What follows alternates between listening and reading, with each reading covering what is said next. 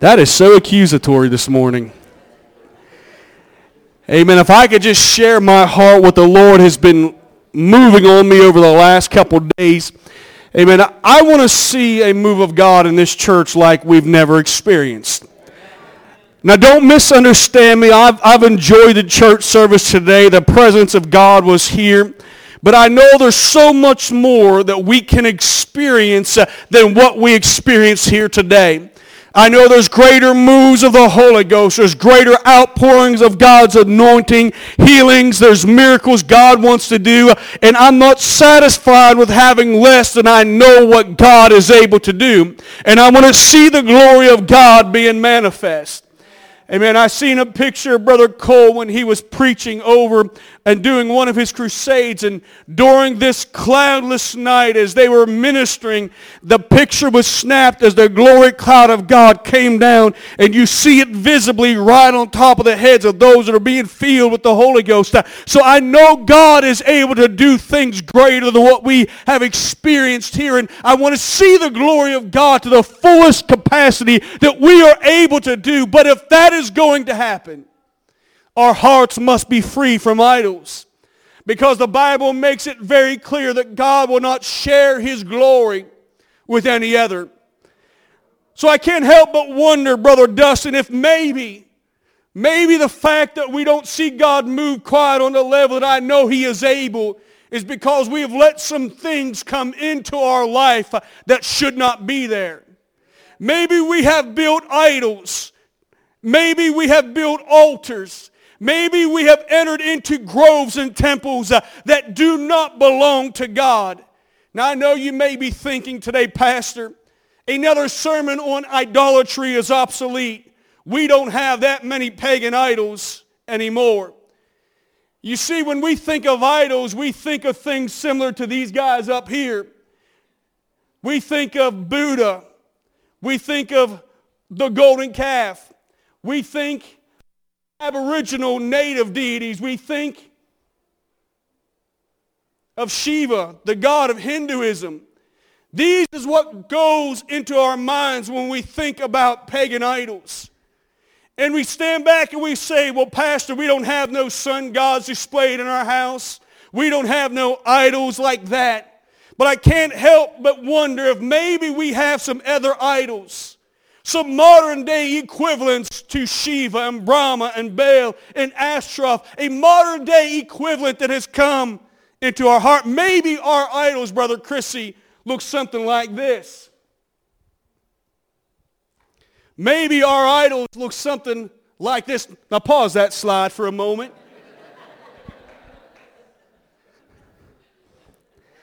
Surely this can't be an idol, Brother Toto. It's just coffee. Do you know the average female in the United States spends $2,400 a year buying coffee? The average male in the United States spends $1,900 a year buying coffee.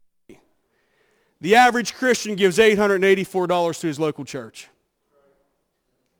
Brother Tim, we got some idols. We've got folks giving two and three times as much money to Maxwell House, Starbucks, Dunkin' Donuts, and trust me, I like my coffee just as much as everybody else. But we have no problem going up and running through Starbucks or Dunkin' Donuts and handing the debit card and there's $7 out of your checking account for two coffees. And then we come to the house of God, Brother Jim. Well, they're going to take up an offering again today, aren't they? Go to the next one. Our idols look like this. I'm starting to feel the Holy Ghost in this place. I don't have time to go to church. I don't have time to read my Bible. The average Christian spends two hours a week in church. And they spend an average of two hours a day watching Netflix. In a year's time, the average Christian will spend just four total days in God's house and a total of 25 days watching movies on Netflix. And we say we don't have time for ministry. We say we don't have time to teach home Bible studies. We don't have time to pray, but we have time to visit our idols. I feel the Holy Ghost. Go to the next one. Maybe our idol looks like this. Oh, we love our food. We don't like preaching about gluttony because, well, that can't be an idol, Pastor. We've got to eat to live. Yeah, we sure do, but we don't have to spend $300 a meal either. Because the same people who will spend $300 a meal at Ruth Chris Steakhouse will come in and put a dollar in the offering and complain that they have to give a dollar every week. But when this is our idol, we don't complain about our giving. Go to the next one. Maybe this is our God. I love sports. Football is my favorite sport. But we complain that these athletes are making 10, 15, 20 million dollars a year playing a stupid game. But you want to know the reason why, Brother Keith, that they make $10 million a year? Because we pay their salary. We buy their jerseys. We pay for their tickets uh, and we don't complain at all. We think we get a steal when we get a Steeler ticket for $400. Look, I got a ticket for $400. Pastor, I'm not going to be in church on Sunday. I got this $400 Steeler ticket. Surely you understand. Yeah, I understand. You gave $23 to the church last year. And you miss church anytime you want. And you're thrilled to death to give $400 to your idol. To sit there for four to five hours in the cold, the snow, the rain, and you brag about it. You take pictures and you post it on Facebook. Man, I love life. This is the greatest experience of my life. Uh, and then we put you in an air-conditioned and a heated church uh, with padded chairs and carpet on the floor, and we keep the service to two hours in length, uh, and we still complain that it's too much time in God's house. Uh, yes, we have idols uh, in our country. Most people don't realize that this phenomenon of million dollar sports figures is a modern invention. If you just go back to the 1970s, uh, this sports sports idol was nowhere near where it was uh, back in the 1970s. You all know that America's favorite football team, the Steelers, uh, won four Super Bowls in the 70s. What you don't realize uh, is most of those players uh, made an average salary. They worked part-time bussing tables uh, and parking cars uh, down in Pittsburgh. Yes, professional football players, uh, but they made the same wages you and I did. Uh, what blew it up uh, is the fact that we let a sport uh, become a church and the players become idols and we've brought our offerings to their table and now they are flush with cash that should be used in God's kingdom to spread the gospel, but instead we pay them millions of dollars. Go to the next one. Maybe our idol's this. When we let actors and producers tell us what right and wrong is.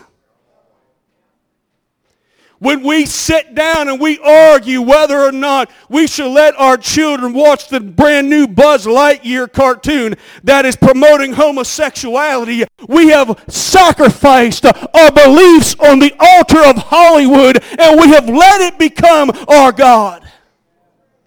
Go to the next one. Well, that can't be an idol. We have to have our phones to talk. Brother Toto, a brand new phone, iPhone 13, is probably going to run you over a $1,000.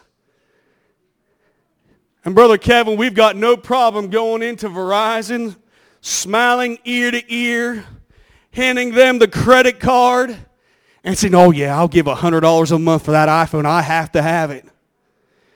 And then we come to church, pastor's taking up another offering. We should have enough money to buy that ground right now. Problem is, it's in your wallets.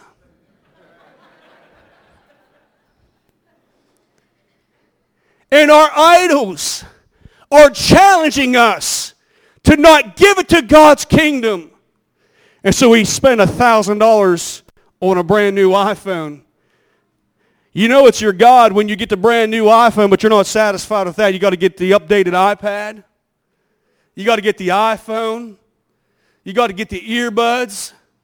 Next thing you know, you're $5,000 deep in technology that's two months old and is already outdated. And you don't care. You're happy. You're ha- now, I, I, hope I don't offend you right now. I'm 41 years old and I'm, I'm old compared to the young folks around here. I find it very goofy to see people walking around with earbuds in their ears.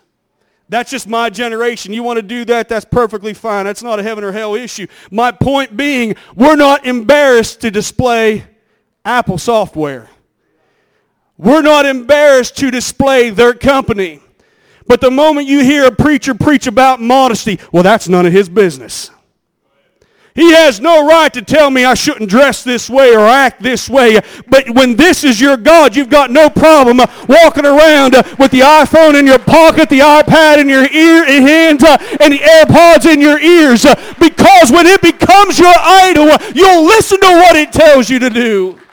Go to the next one. Oh, maybe this has become our God. Now, I'm not going to delve deep into this because I'm going to be covering this in the next couple weeks. But you've heard, heard the marketing mantra that sex sells. There's a reason why the makeup industry is a billion dollar industry uh, because it has created a false God and expectation into the hearts of people. And when this is your idol, uh, suddenly you don't care about modesty anymore. You don't care about living for the Lord. All you care about uh, is worshiping the idol of beauty.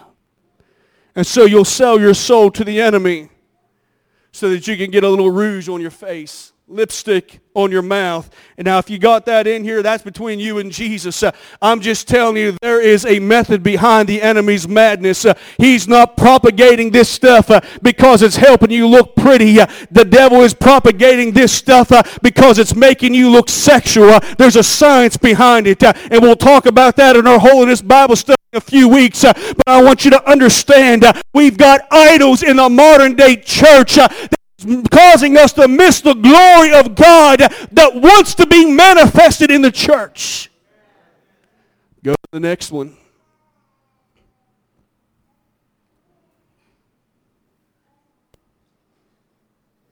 Hmm. This can't be an idol. $50,000 a year, $50,000 for a brand new car. You won't let people eat in it. They got to take their shoes off when they get in. You wash it every night, take it home. You treat it better than you do your kids and your family. You got a pet name for it. It's a piece of metal that's going to rust. Rubber tires that's going to wear out. And people are willing to dump a life savings into something like this. I'm not telling you it's wrong to have a nice car. What I'm telling you is this cannot become an idol.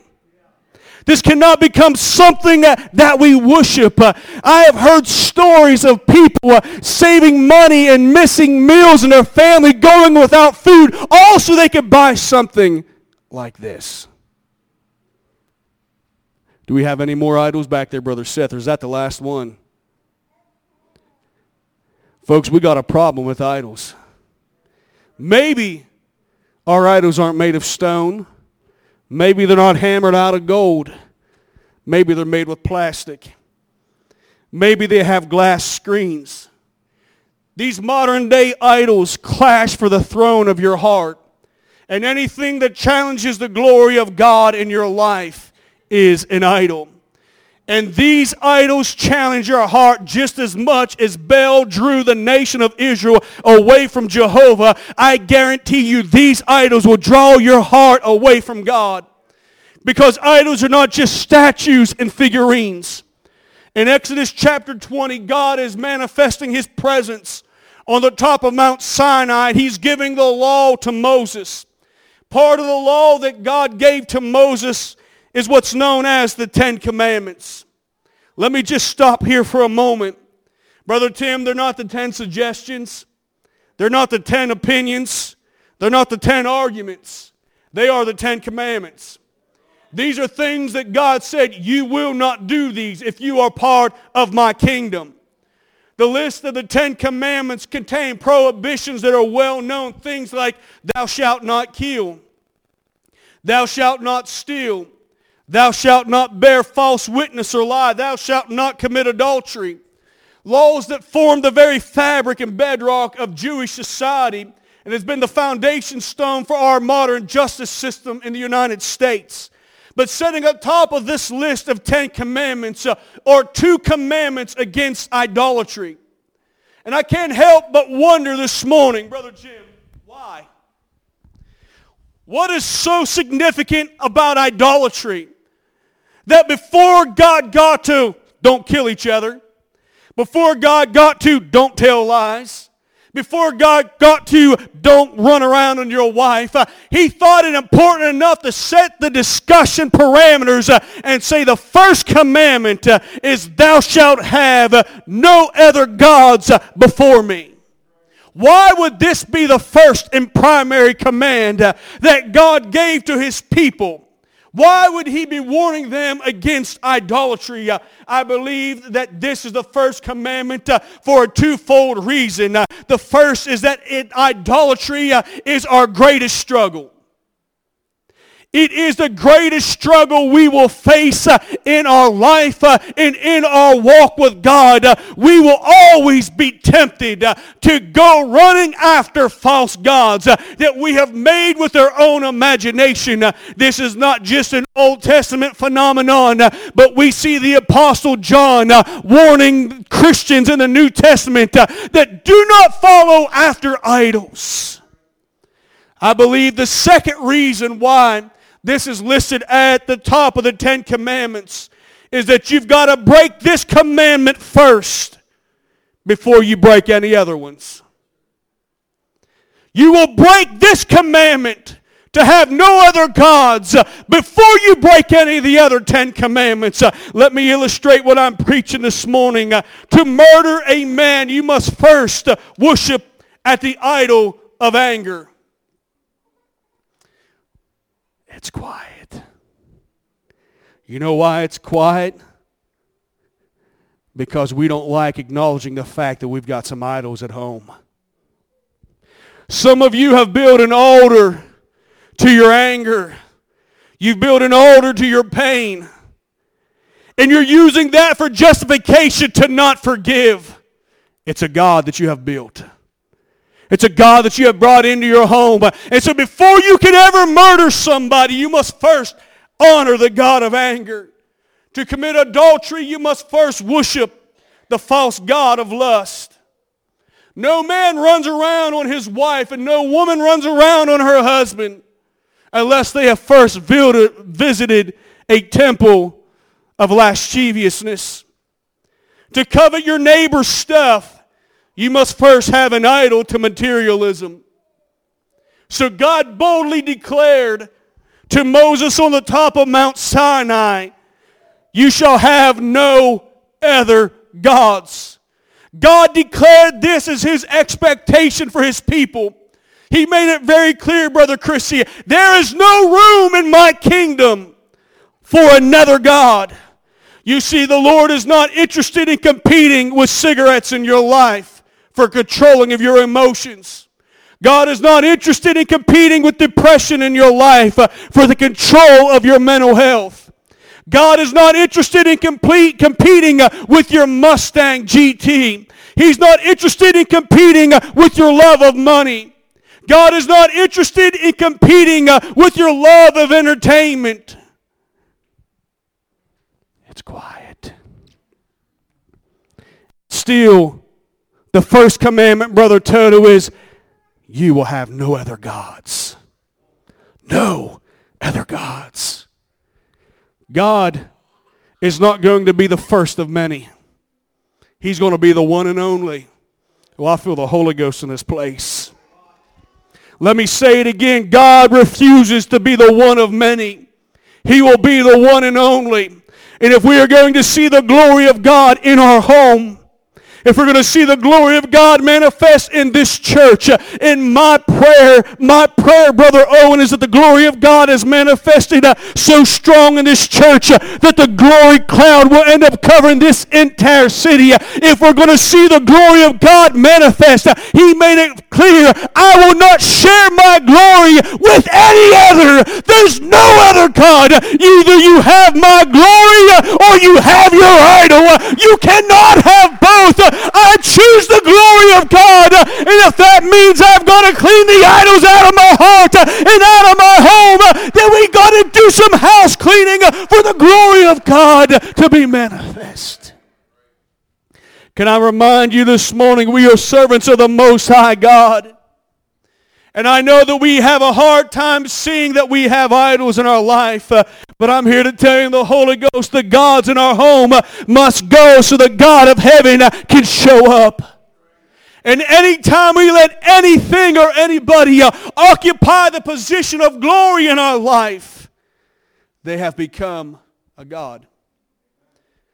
Now, I'm not making this name up, but Kyle Idleman wrote a book about idolatry. And he gave a list of questions to ask yourself to see with maybe, maybe we have let some idols come into our heart. The first question he poses to Christians is, what disappoints you? Well, that can't be an idol. What are the things that you complain the most about? Maybe, maybe, Brother Keith, we have put greater hope. Oh, let me preach to you. Maybe we have put greater hope in something other than Jesus. You see, you can't be disappointed in the failures of people when your eyes are attuned to the work of the Almighty. Oh, we don't like hearing this preaching because it stamps every one of us in our heart. What are you disappointed about? What frustrates you the most? The second question he asks, where do you make your financial sacrifices? Where your money goes shows where your God is. Let me say it again. Where your money goes shows where your God is. Pastor, I would love to give to God's kingdom, but But what? Well, my idol. Oh, we don't talk it like that way, do we? Here's the way we talk. Pastor, I'd love to give to God's kingdom, but my mortgage is $1,500 a month. If God said, bring your tithes and offering into the storehouse, and I refuse to listen to what God has told me to do, and I take what belongs to him and give it to something else, if I put God's money in front of something else, that has become my God. Because that's God's money. Pastor, I would love to give, but you got to understand, I've got $15,000 worth of credit card debt. Yeah. Boy, that God of materialism is tough to deal with, isn't he? It's tough to deal with because that idol calls you over and over again. And it's so easy to reach in your back pocket and take out that little piece of plastic and just swipe it. Maybe some of you need to be delivered with a pair of scissors.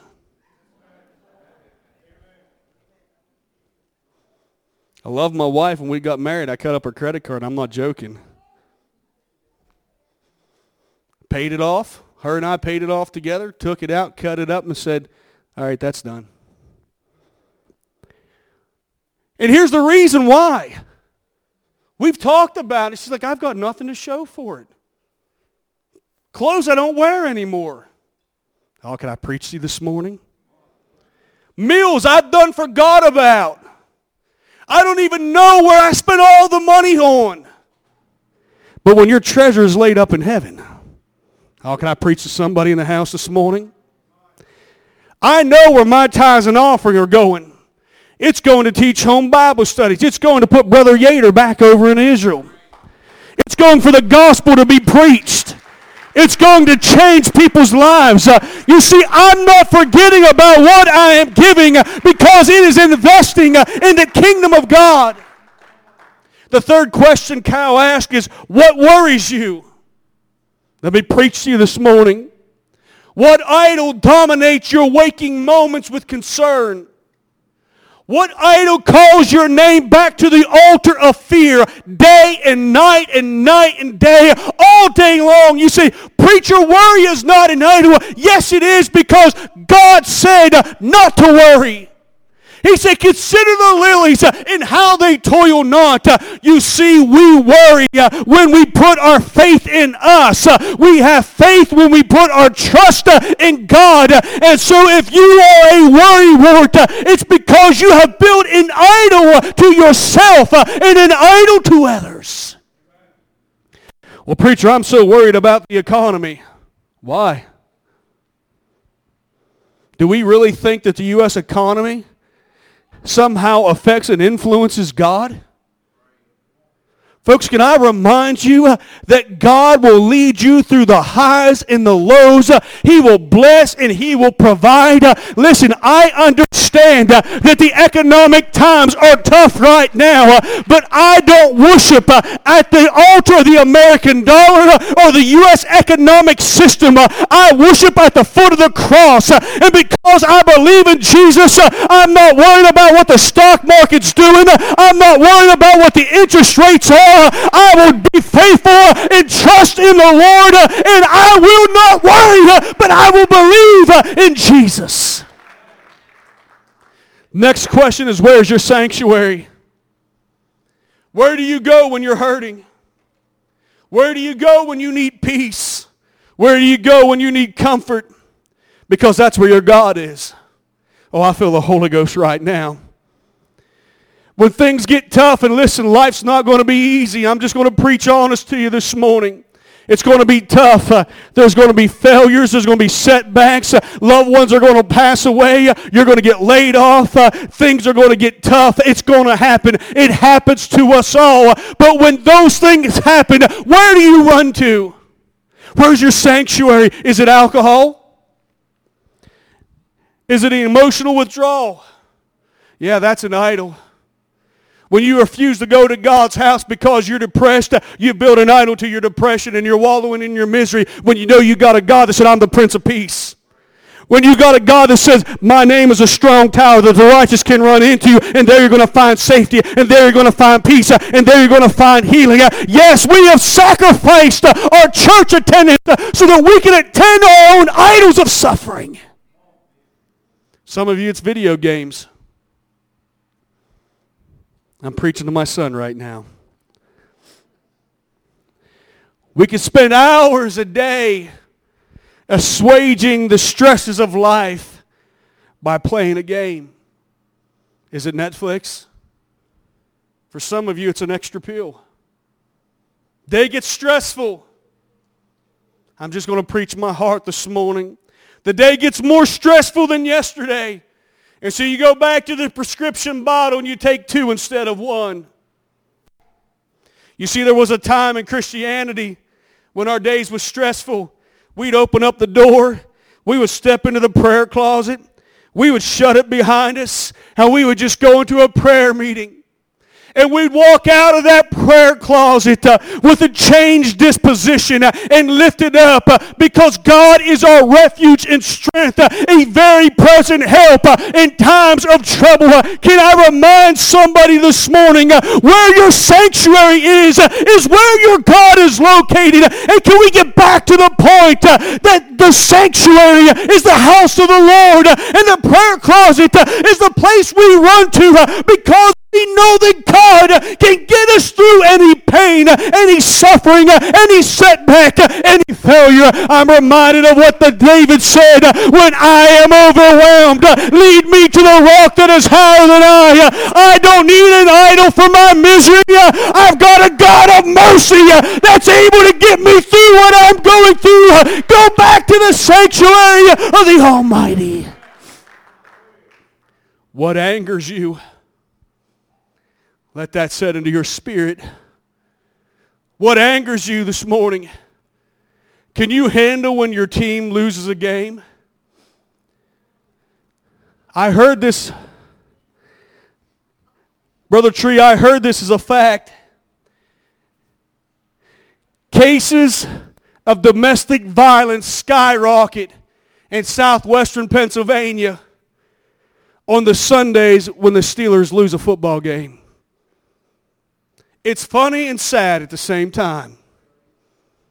I'm going to say it again because we don't have no idols, right? We're a Christian nation. Cases of domestic violence in southwestern Pennsylvania skyrocket on the Sundays when the Steelers lose a football game.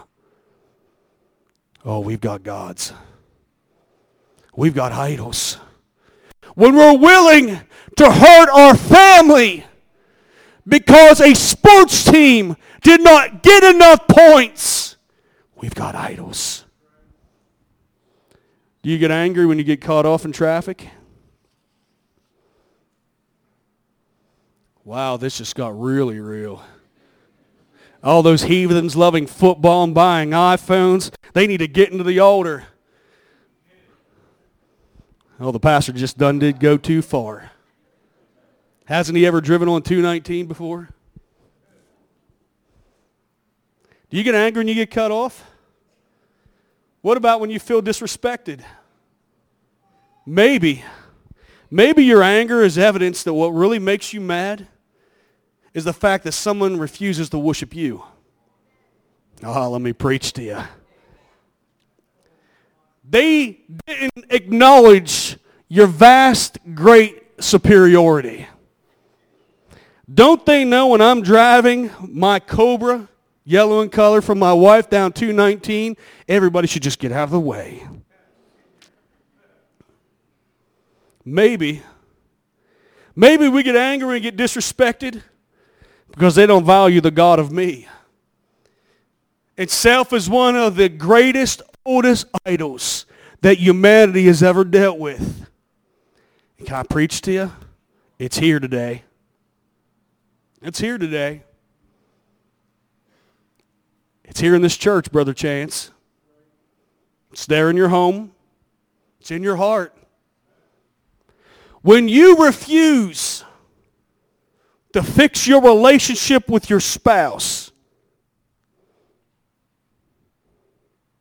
all I hear is the baptismal tank right now. Because you refuse to admit you were wrong, you have become your own God. Oh, we don't like this preaching pastor. Go back to telling us about Molech and how evil he is.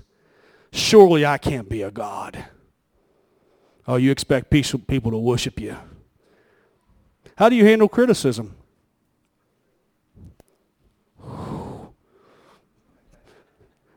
Brother Tim, I have a feeling I'm going to be packing my bags and going to another church next Sunday.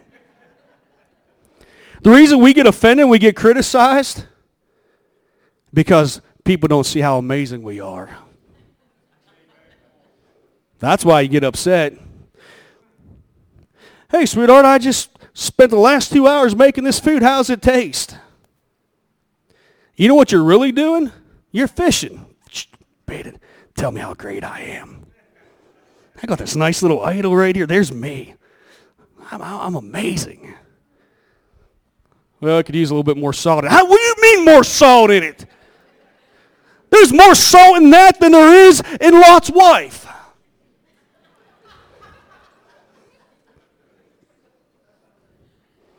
It's an idol of me. You can't handle criticism because people aren't worshiping you the way you want to be worshiped. And we have it here in the church. Preacher, I don't think we have that problem. Oh, we have saints that fight and bicker in the foyer. Think about it for a moment. This is God's house. And when you carry the idol of self into this place, you will argue day and night that you should be worshiped. I should have the best seat in the house. I should have the best parking spot. I should be the first in line on friend day. I should be able to sing a special. I should preach more. I should teach more. You hear the same refrain in those statements, I, I, I, I, I. Did you hear the words of Lucifer before he fell in heaven? I will exalt myself. I will raise myself up above the stars. Uh, the principle and the pride of Satan uh, is still at work in the church today when we let ourselves become a God. We become an idol to ourselves. What are your dreams? You need to have aspirations in your life. I'm not preaching against that. It's good to be ambitious, but don't let your dreams become a pursuit to glorify your flesh. Don't let your aspirations become your almighty. Oh, let me preach to you right now. It blows my mind, Brother Tim, that families have been lost so that a man could become a manager of Walmart. Boy, that sounds really stupid, doesn't it? Families splitting up just so you can get the title manager of a local store. Does it happen? Every day it happens in the United States uh, because we have let our ambition become an idol and we're willing to sacrifice our marriage and our walk with God so that we can have another paycheck. Walk with God's have vanished so that a man could get an education. Listen, you all know I believe firmly in education, but I'm not willing to get an education and lose my faith in God. And so if you got to choose between getting an education uh, and having a walk with God, choose a walk with God. It is what will keep you uh, and what will sustain you. We can't let ourselves be drawn away by these idols. Marriages have fallen apart, uh, all for the pursuit of a position. Yes, we have idols in our homes. God further goes on and he tells Moses that you shall have no other gods before me. Before me does not mean ahead of me. It literally means you will have no other gods in my presence. God is telling his people, don't even bring those false gods into my presence. Uh, but how many times have we tried to carry the idol of pride into the prayer closet? And then we complain that God's Spirit isn't moving. How many times have we built an altar to our arrogance uh, in the foyer of this church? How many times have we carried lust into this sanctuary? How many idols do we have today in God's house? How many idols do we have here? Now, I'm sure before I started preaching, you'd have probably said, oh, there's no idols here. Now that I'm halfway through the message, three quarters if you're getting worried. Now that I preached this much of the message, maybe we need to take a step back, Brother Toto, and start looking. Maybe I carried something into God's house I shouldn't have brought in here. Maybe I'm letting something take up residency in my home that should not be there. God made it very clear you will have no false gods in my presence. If we want to have the presence of God, then the idols must go. The gods must go. And if we can clean our hearts and clean our homes and clean the sanctuary of the Almighty, there will be a manifestation of God's presence. God can and will destroy the idols in your life. In 1 Samuel chapter 4, we come across a very interesting encounter in Israel's history. The Israelites went out to battle against the Philistines. And as they went out to battle against the Philistines, they took the Ark of the Covenant with them. Because Israel had backslidden, God permitted the Ark to be taken. And the Philistines took the Ark of God back to the city of Ashdod. And there in Ashdod, they had a temple to the pagan god Dagon. And as an act of an offering to Dagon, they took the Ark of the Covenant uh, and they placed it inside of the temple of Dagon. Surely Dagon was going to be happy because here's the Ark of the Covenant in his temple. They came in the next day, and Brother Jim, to much to their astonishment, the Bible says Dagon was laying face down in front of the Ark of the Covenant. Can I tell somebody in the Holy Ghost this morning, uh, if you will let God, and that's the key here, if you will let God, uh, God will cause all the idols in your life uh, to fall before Him. But preach, you don't understand. I've struggled with alcohol for 23 years. Uh, yes, I know that's a strong God. Uh, but if you will be willing to bring that God to the altar today, uh, that God will fall in the face of the Almighty uh, and you will find your deliverance. Uh, but preach, you don't understand. I struggle with pornography. yes, I know that false God is strong, uh, but it will fall in the face of Jesus if you will be willing to bring your idol to God's altar. To my amazement, Brother Roger, they looked around, they seen Dagon on his face. Oh, this, this is funny in a weird way. There's, there's their God, face down in front of the Ark of the Covenant. And somebody looks at somebody else and says, Hey, come over here. Can you help me? I got to pick my God up. He can't even get up himself. I need your help. Hey, call some other guys in here. We got to put this thing back up in place. And the Bible says they set it back up. You see, that's the problem we have with deliverance. Oh, I feel the Holy Ghost. The problem we have with deliverance uh, is we come to God's house and we bring the altar and the idol, uh, and the idol falls at the face of God, uh, and we find deliverance, and there the idol is laying before the Lord. And before we leave God's house, hey, help me set this thing back up. Let me put it back in place. So there it was, set back up in place. The worshippers of Dagon came in the next day. Much to their chagrin, Dagon was laying face down in front of the Ark of the Covenant a second time. This time things were a little bit different. God had had enough of their foolishness. And so the Bible says that this time when they came in, the hands of Dagon were removed and his head was cut off.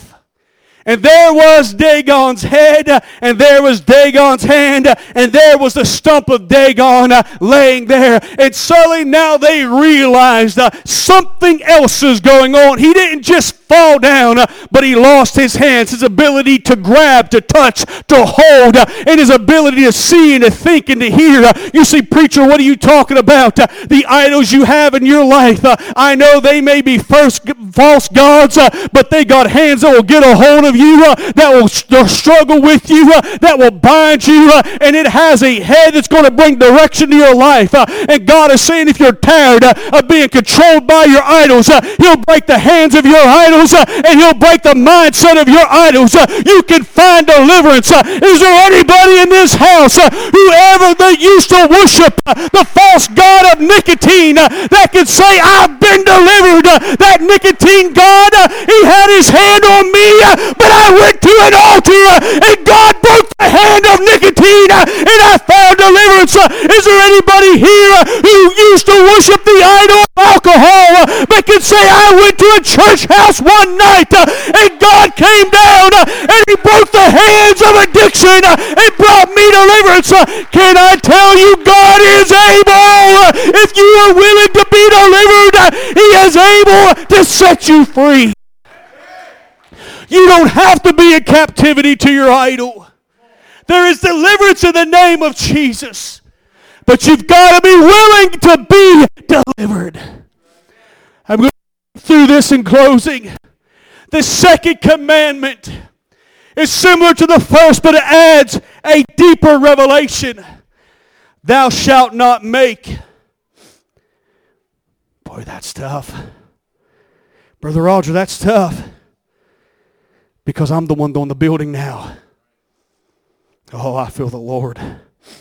Thou shalt not make unto thee any graven images or any likeness of anything that is in heaven or that is in the earth but beneath or that is in the water under the sea under the earth thou shalt not make almost anything in this world can be hammered into an idol if we're not careful these are gods that we made with our own hands our own creation after the things that we desire the most Normally, we don't worship these gods by kneeling in obeisance or raising our hands high.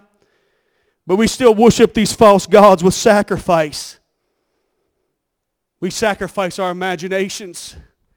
The Bible tells us not to have any evil imaginations. But yet we let the devil run rampant with our mind. Why don't we think on whatsoever things are true? Maybe we should think on whatsoever things are honest. Maybe our imaginations ought to be filled with whatsoever things are just, whatsoever things are pure, whatsoever things are lovely, whatsoever things are of a good report. But we have built an idol to gossip, Brother Chrissy. So we don't listen to the good report. I done went too far preaching against an idol of gossip, haven't I?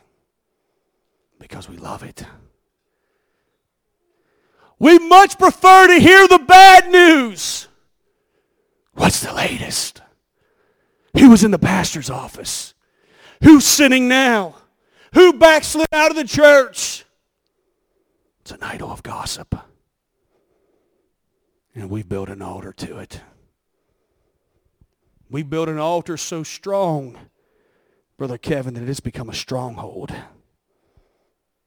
And we try to rationalize it away that it's okay to talk about the struggles of other saints.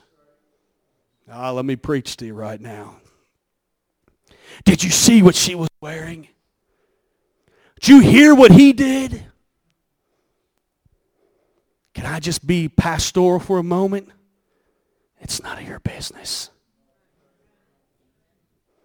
Unless you're the one that carried the cross to Calvary, you need to work out your own salvation with fear and trembling. And stop trespassing to other people's walks with God.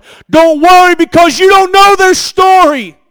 And you don't want to become a voice of hell that will cause them to lose their faith in God. Can I settle something in here right now?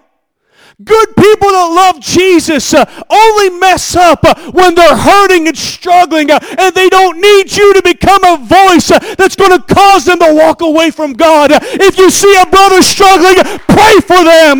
If you see him struggling, pray for them. If you see him struggling, pray for them.